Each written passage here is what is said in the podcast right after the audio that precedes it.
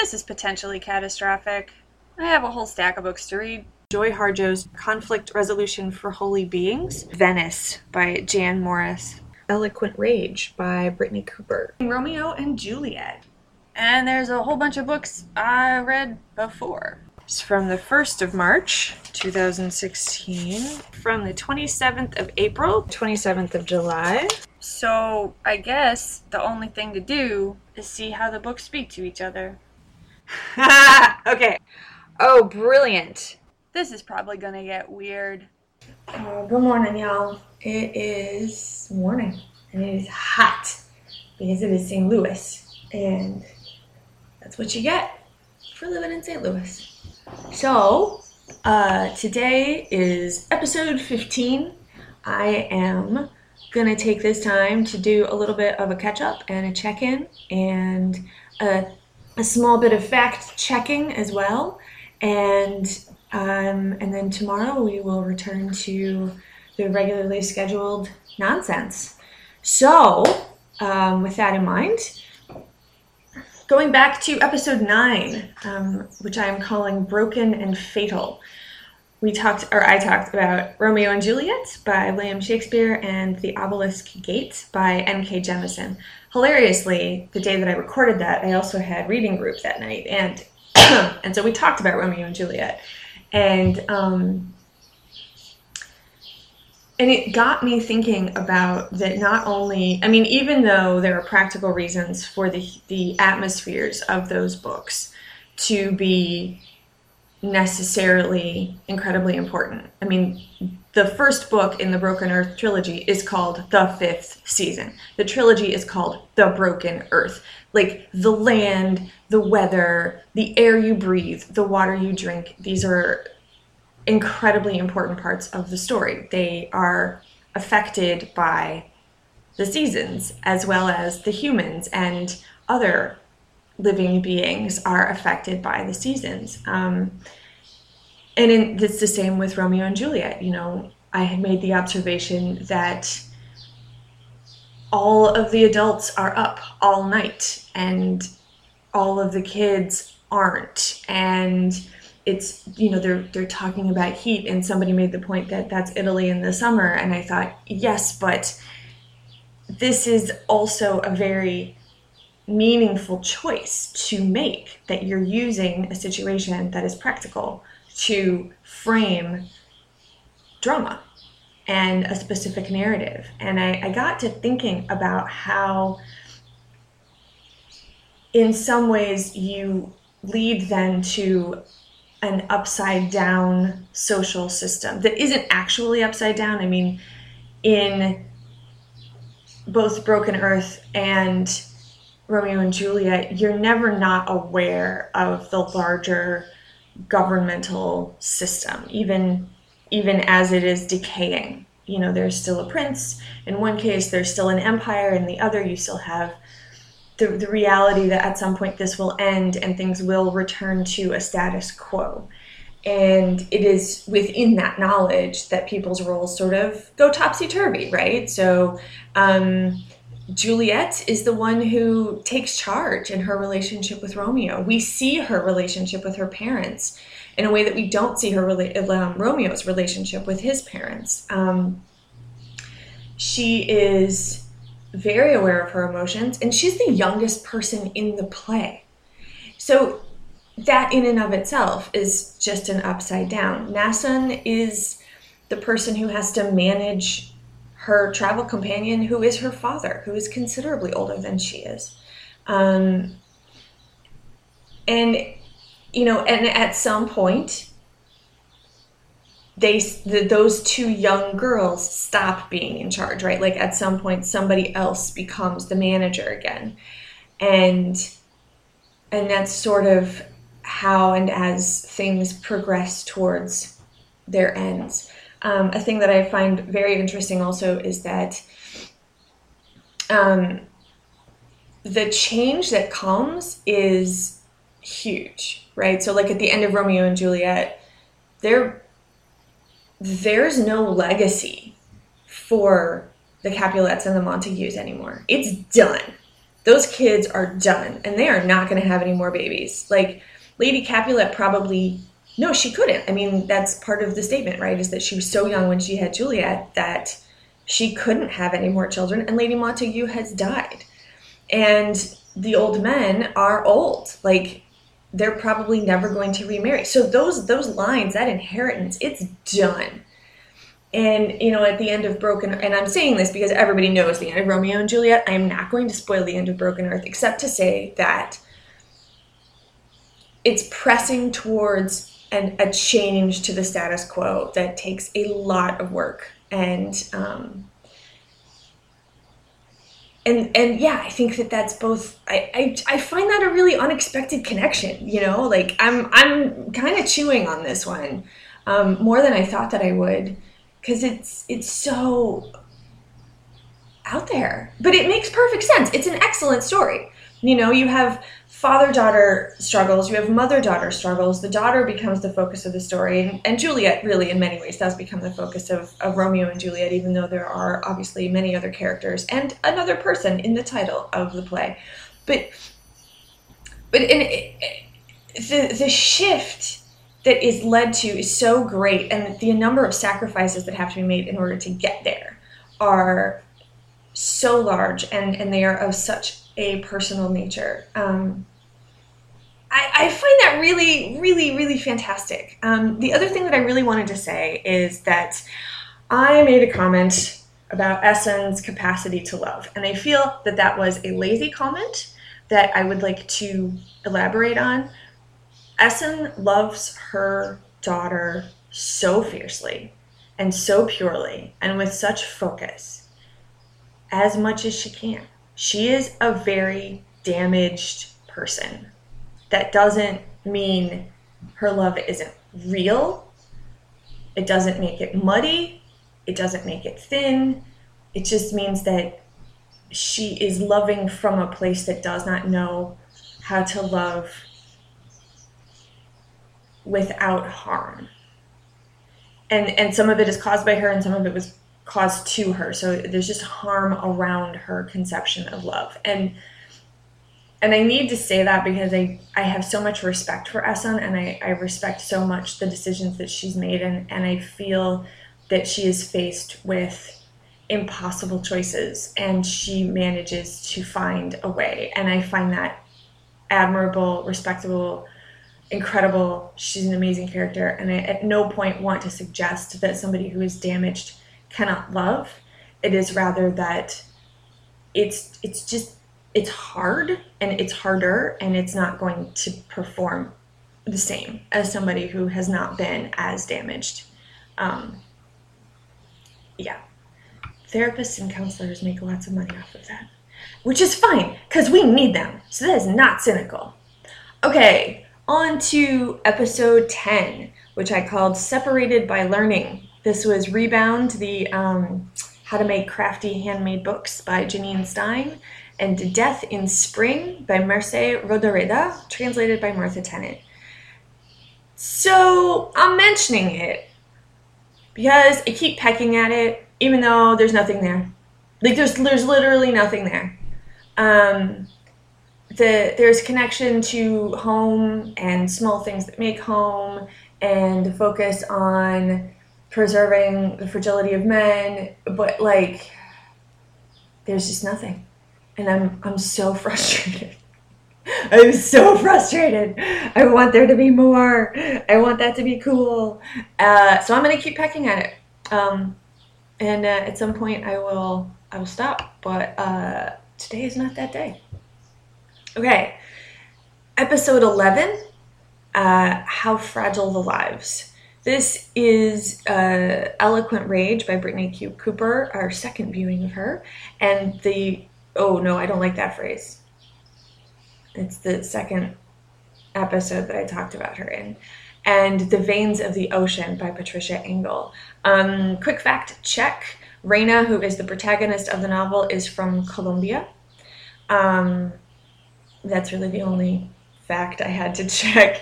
Um, there's a lot of connection between these books, but I realized that they're such nuanced relationships and they they go to poetry and to the ocean. And um, i realized that in order to see them i need i need more books around them. So um, I, I, I realized that uh, I was thinking about the compassion with which the authors speak of movements towards love and the risks and adventures that lead to it. And i i'm not i'm not up to it right now um, with what i have. So this is a pair of books that um, i'm going to consider a free radical in search of another pair of books to um, to sort of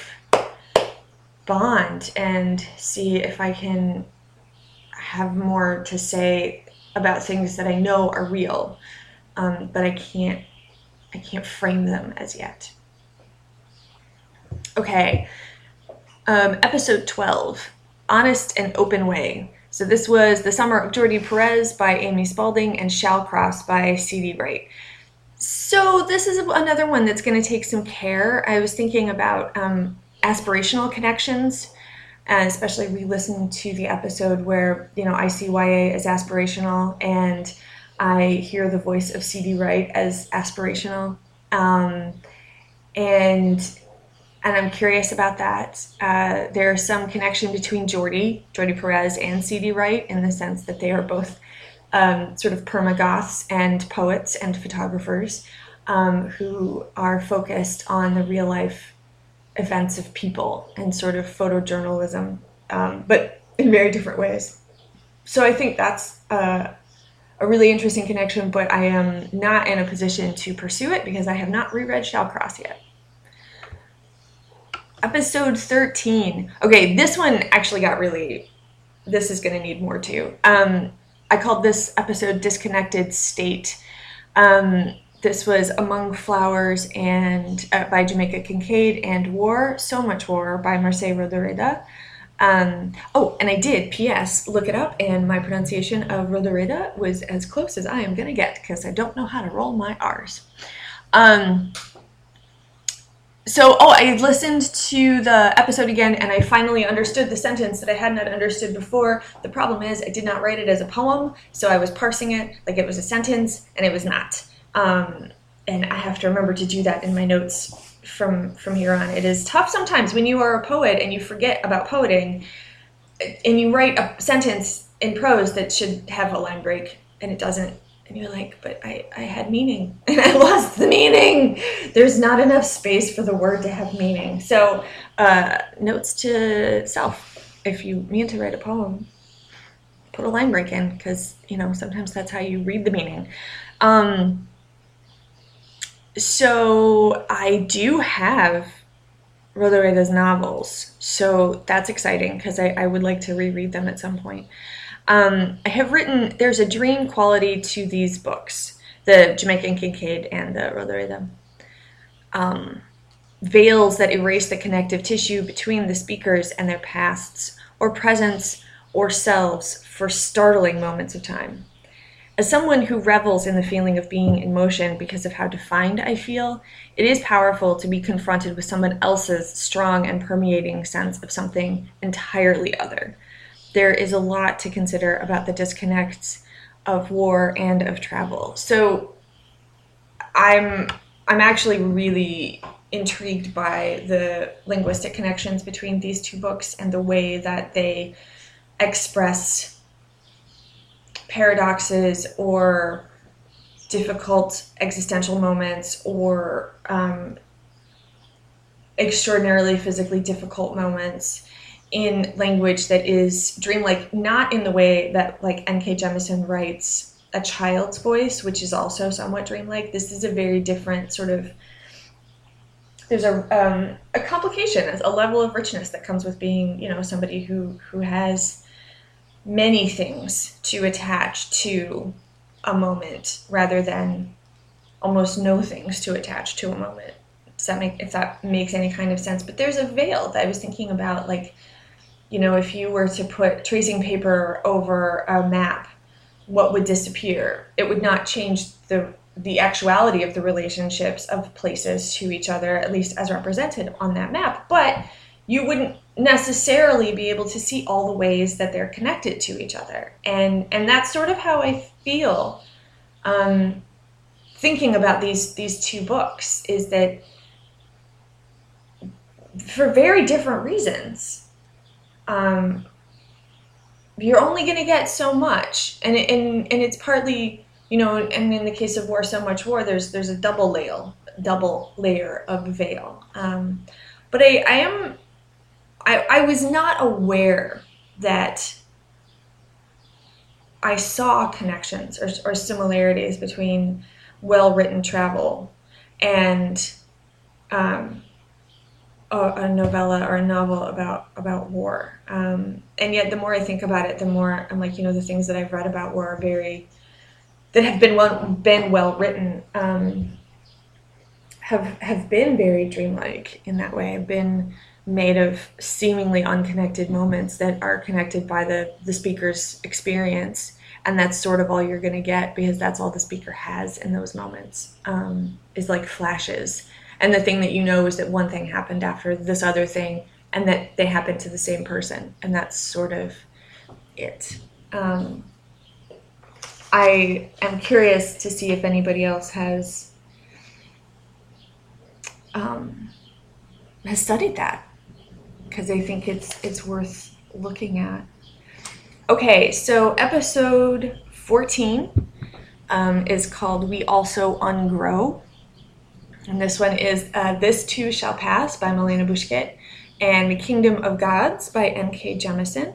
Okay, a little bit of fact checking here. Um, Sieh is like immortal. He is way, way older than any number of years that a human can convey or understand. He's a god. Uh, he is also the main character of Kingdom of Gods. I had conflated the plots of two books, and uh, that was my mistake. In my defense, it's been two years. So, um, yes, fact checking is done. I talked a lot in that episode about um, the process of maturing, not necessarily growing up, because I don't think that's what they're about, but of, of changing and of how um, childhood is is perceived as this very stubborn moment of unchange, even though you're you're changing so fast. Uh, so a thing that I realized also is that there is a connection of place in the sense that Sieh, because he's been a child for his entire existence, um, was obviously not in Sky during his childhood, but Sky is a place of torment and an extraordinarily long period of time that has a very complicated set of um, meanings for him. And the beach house in This Too Shall Pass while it has much more positive um, connotations for the main character Blanca, it is still a place where you know neither one of these characters necessarily experienced meaningful growth. They just were and experienced those places in as much as they could during the time that they were there. Sieh experienced sky for 2000 years. Was it 2000 years?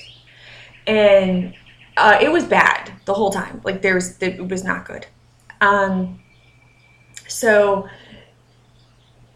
there's there's that which i find really intriguing as someone who does not have a childhood place that is still available to me to go back to. I moved a lot. We moved a lot. I wasn't a military kid, so this was not base to base and country to country or state to state necessarily, but we did. We moved a lot. So, um, and and I learned about what it means to move completely. So I don't really have a childhood connection to a place that I also have a teenage connection to, that I also have a twenty something connection to, if that makes sense. So I'm I'm I'm really intrigued by that. Um, and the other thing that I find really interesting about what is happening to these two main characters in these two novels is you know, we know at the front that Blanca's mother has died. That's the first thing that, that well, one of the first things that we learn.